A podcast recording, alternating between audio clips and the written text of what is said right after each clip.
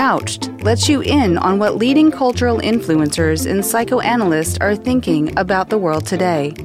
We will feature conversations with artists, scientists, and changemakers about our current political climate, social injustices, and our struggle to find sanity in an increasingly uncertain world. Hello, I'm Dr. Romy Redding.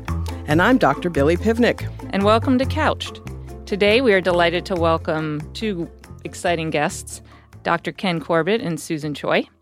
Dr. Corbett, a psychologist and psychoanalyst, is also a professor at the New York University Postdoctoral Program in Psychoanalysis and Psychotherapy, and he is the author of two, what I consider to be very important books, Boyhoods, Rethinking Masculinities, and A Murder Over a Girl, Gender Justice Junior High. Susan Choi is an award-winning author of fiction.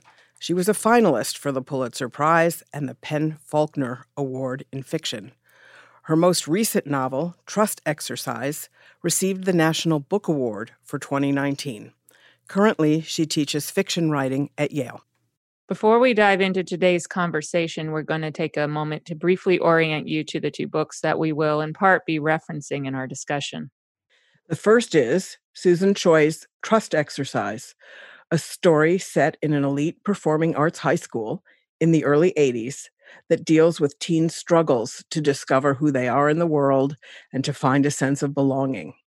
Choi's inventive narrative structure creates believable surprises that make it clear how much the young characters had yet to understand about their earlier experiences. The second is Dr. Ken Corbett's A Murder Over a Girl, Justice Gender Junior High. This story compassionately details the murder of Leticia King, an African-American transgender teen, by Brandon McInerney, an adolescent shaped by trauma, violence, and white supremacist ideology. Dr. Corbett takes us into the courtroom, vividly portraying the traumatic mix of race, gender, and class struggle that pervade the lives of these teens, their families, and their community. We hope that this episode will inspire you to read both books if you haven't already. Now, on to the episode. Can you start us off by orienting our listeners to the themes in your work? I have a long-standing interest in human development, child development maybe in particular, and I have a corresponding interest in models of mind and how we think about human development and how those theories of mind interact with or don't interact with the ways in which we contemplate social phenomenon. Great. As a fiction writer, I think that my abiding interests tend to emerge retrospectively or sometimes in conversations like this. Whereas when I'm writing, I'm usually writing about characters and situations without thinking about themes. But I think having accumulated 5 novels to look back at, it's clear to me at least that I tend to be drawn to first the stories of outsiders, whether they're outsiders. Well, for my first novel is about an immigrant, so that's a type of outsider. My second novel is about a young woman of Asian descent who's involved in the radical movement, and she's the only non-white young activist in her milieu. So that idea of outsiders interests me, and I think also, I'm really interested in forms of zealotry or intense allegiance to ideas or to dreams or fantasies. My third book is in part about a Unabomber-like figure who chooses to act on his ideological beliefs through violence. And my most recent book, Trust Exercise, is about these young people who are intensely enthralled by the idea of becoming performing artists and sort of put everything aside but that ambition. Mm-hmm. I think I share something with you in terms of an interest in the outsider. And I've often written about or tried to write about, in particular in the realm of gender and masculinity, those men and boys who are seen to be outside of the category. And I've argued that the category actually has to be expanded to include them. And I've also been very interested in the ways in which norms function in order to police these categories, and the way in which norms function through anxiety in particular, and to some extent paranoia, in order to keep the outsider in place, and the kind of distortions that can happen, both for the outsider and for those who are trying to keep the outsider in place. And I think at this moment in time, we certainly see that happening in a larger political context daily.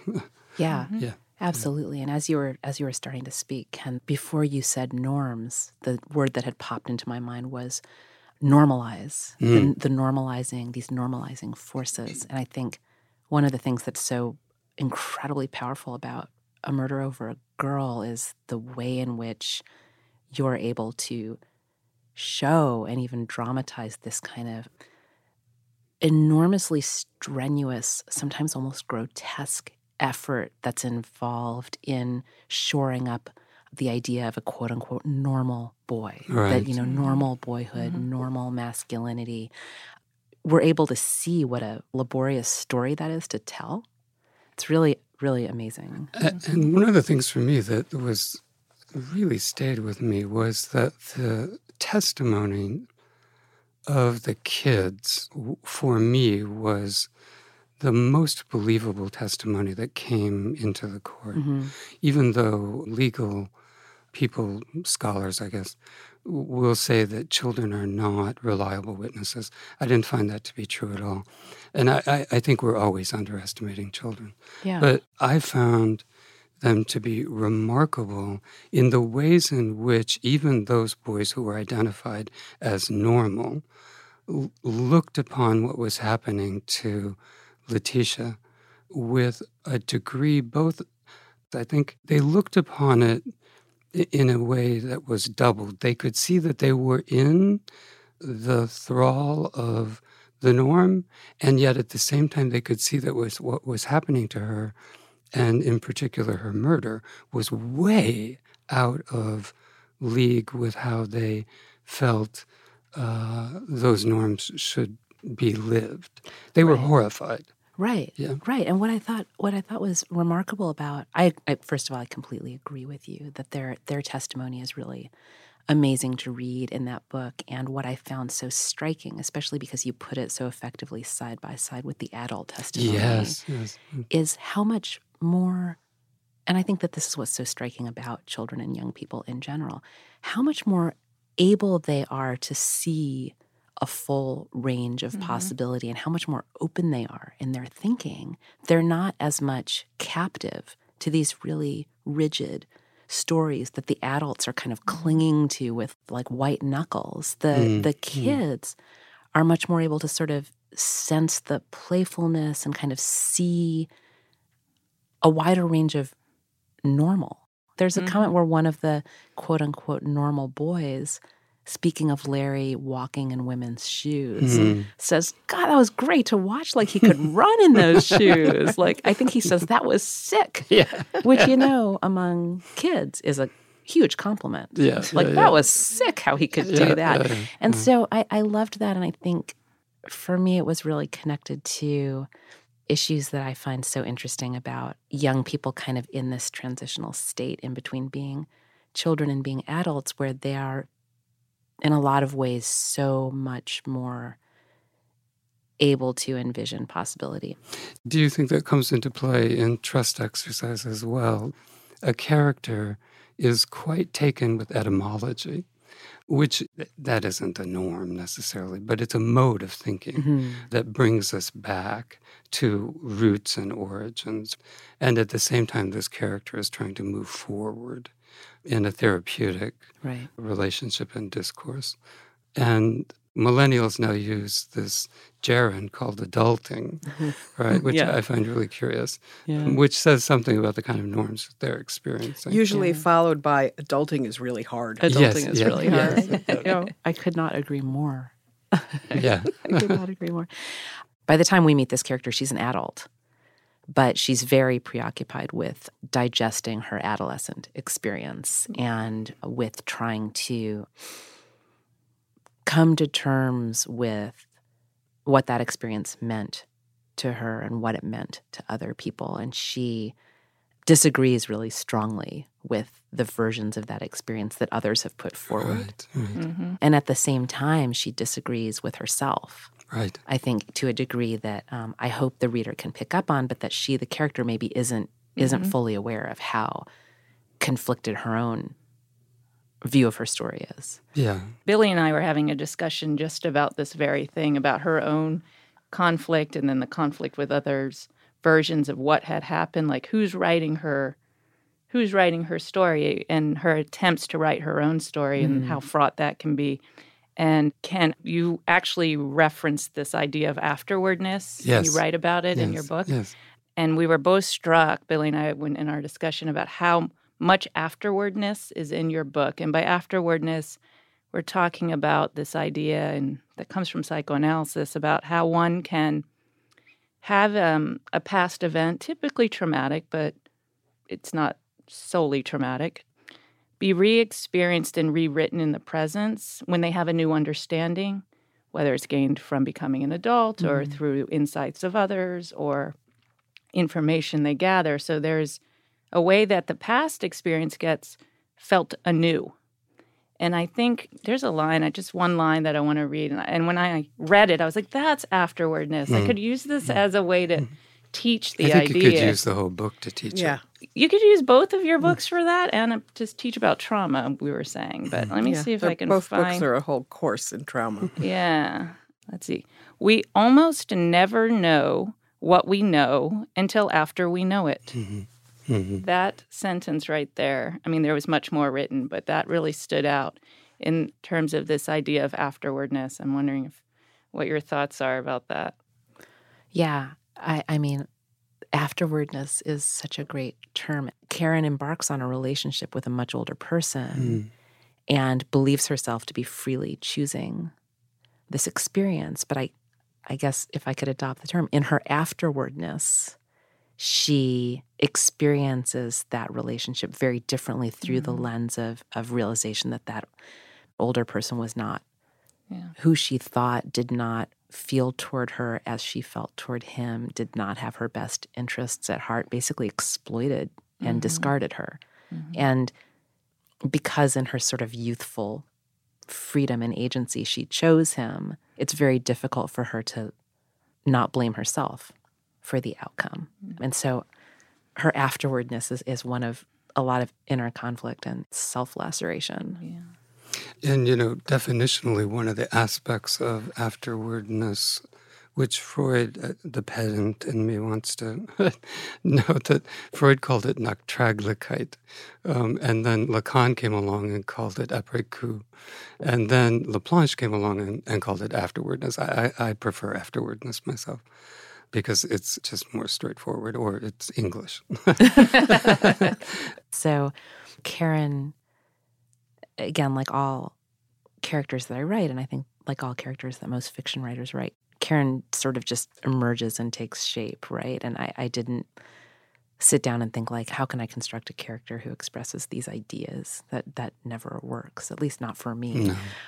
But Karen, to me, now that she's fully formed and I can step away and look back at her, does have this her and her quality where she is two Karens, at least. Mm. And it was something that I discovered first in her narrative voice, in which she uses both the first and the third person sarcastically, I thought. And I still think she does that sarcastically in part because she dislikes the fact that someone else has been telling the Karen story. Mm-hmm. And so she takes on that storytelling voice in a kind of a nasty tongue-in-cheek way where she's like, oh, you've been narrating, Karen? I can do that too. Mm-hmm. Karen's doing this now. Mm-hmm. So that was one way in which she was her and her. But another way that evolved as I was writing and that I wasn't fully premeditating was the way in which Karen's story is sort of this arrow pointed toward this action that she takes at the end of her section that I would have to argue is pretty obvious in retrospect. Like when she takes that action, I would be surprised by anyone's surprise. Mm-hmm. It doesn't seem that mm-hmm. surprising. Mm-hmm. And it even seems as if she herself has been signaling. Mm-hmm. So Karen is, on the one hand, I think very obviously signaling certain intentions. But on the other hand, she's narrating her experience and never betrays that this set of motivations is operational. Do you know what I mean? She's very unreliable. Yeah. I think unreliable to herself. And in that way, she's not unlike Brandon in A Murder Over a Girl, mm-hmm. In that Brandon is also very busy indicating, I think in acting they would call it indicating, right? Or broadcasting his anxiety, his depression, his propensity for violence. And the adults around him, many of them, the teachers in particular, I think are too preoccupied and overwhelmed. Mm-hmm. The school was built for, I believe, 600 kids. And at the time of the murder, there were 1,200 kids. They were having to bring their own paper and writing implements into school every day. And so it was a systemic failure mm-hmm. in mm-hmm. epic proportions. But he was busy letting people know that murder was on his mind. In fact, he had been talking about it for 9 months prior to the murder. Yeah. And his father, in fact, went to the school the day before the murder in some effort to draw people into being more alarmed than they seem to be. Right. So his is not an act of afterwardness per se. His is a kind of unfurling of trauma in real time. Mm. But both Karen and Brandon are shaped by trauma, and trauma is exquisitely open to afterwardness. It would be, I think, quite interesting to know how Brandon, if he can, if he has the capacity to reflect as he is older, how he will account, if he can give account, mm-hmm. For what happened. Yeah. Yeah, I was really thunderstruck by the similarities I felt between real Brandon and fictional Karen when I read about Brandon, which happened after I created fictional Karen. In fact, I've been trying to write a craft talk about my own work to deliver at a later date, and which is always a hard thing to do. Yeah. Like, how do you make your work? I don't know. And reading your book actually turned a light on for me because the way in which Brandon, and these are all going to be imperfect words that I use, but the way in which he seems like a waking sleepwalker or like an automaton, his incredible composure in the moment of his crime that doesn't seem to have cold-blooded hatred in it at all. It's more this strange emptiness, mm-hmm. Mm-hmm. as if he's acting out programming mm-hmm. that he, in a lot of ways, seems to have wanted someone to derail. Mm. Yeah, and I was actually left to have to imagine that because he never spoke. Other than to the psychologist for the defense who proved himself to be a rather unreliable expert, and I say expert with a certain amount of qualification, I think.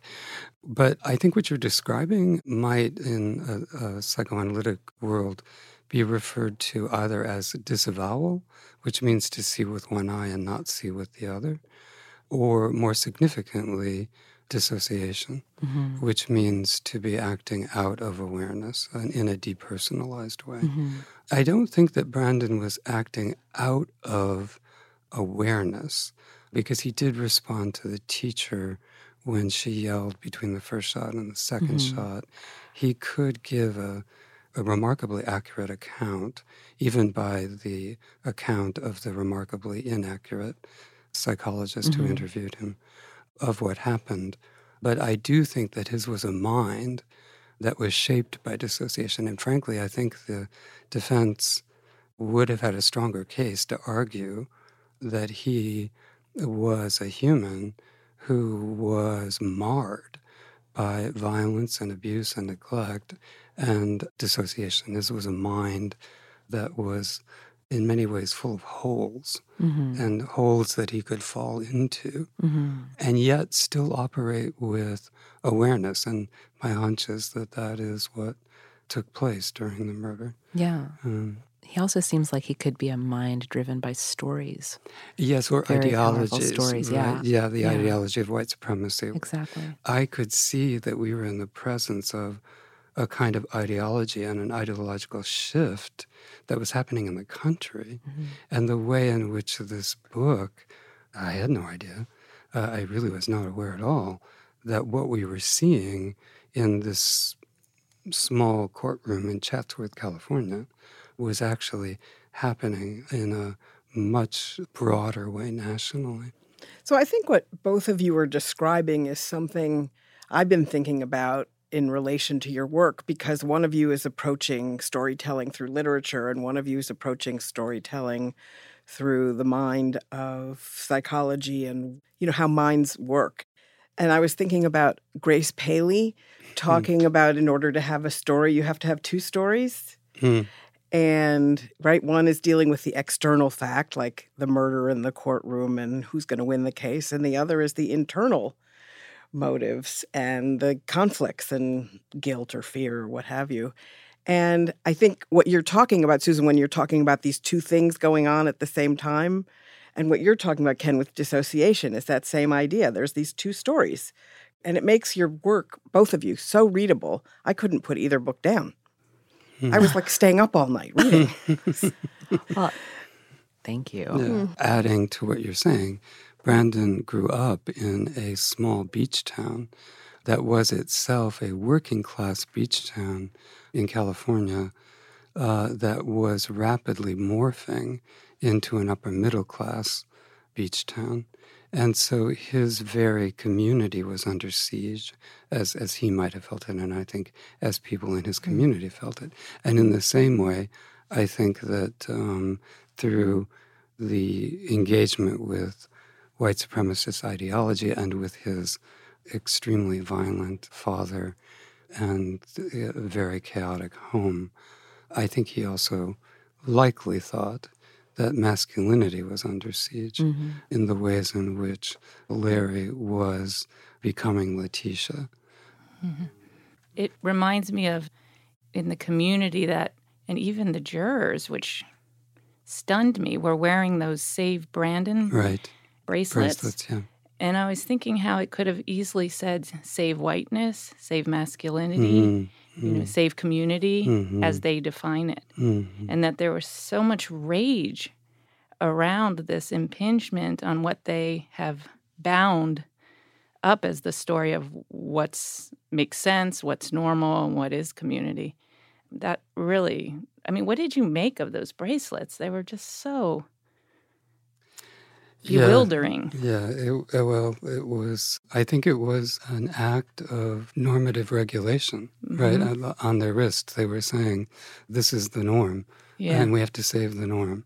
And you're quite right. I think it was about saving heterosexuality. It was about saving whiteness. And it was in some way a kind of saving of also a class phenomenon. Yeah, yeah. Class enters here as well. Something about a working class ideology and a sense of grievance, mm-hmm. that we hear from the Oval Office on a daily basis, right? I mean, mm-hmm. Grievances, I think, perhaps Trump's greatest. He's incredible at grievance. I don't even know what to...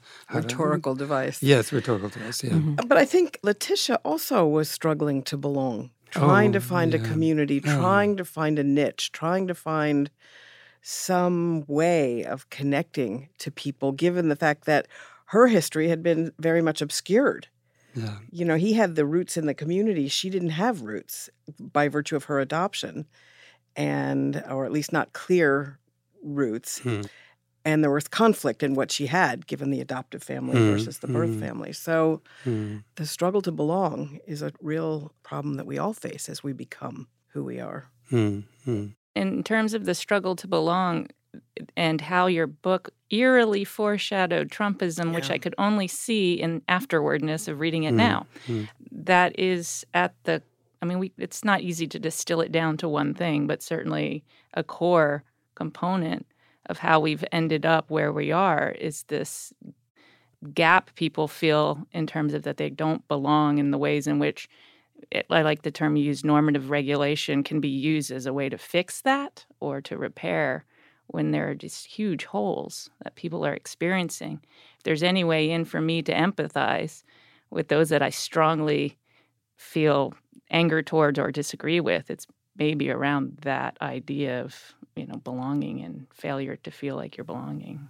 Although I think Billy is right to refer to the grievance as a rhetorical device and as political strategy, because what we see with both of these boys, and I think we see it in a different context, in a middle-class context, which was quite different in an upper middle-class context in Trust Exercise, but maybe in particular with respect to women and the normative dimensions of misogyny, which I think we definitely see in the latter part of the book, and trauma, a particular kind of sexual trauma that women are, I think it's right to say, more susceptible to than are men. I think men have different kinds of sexual traumas that are perhaps we're only now beginning to understand.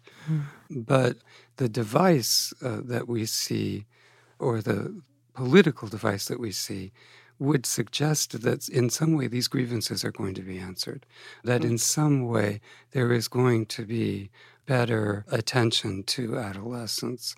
There's going to be better attention to the mothers and early child care, however they're phrasing that. What's interesting is that Trump is also trying to take advantage of afterwardness, right? Like, Ken, you wrote in your book, one way trauma snags us, we're always retroactively doing the math as we try to add up and explain what we failed to see in time.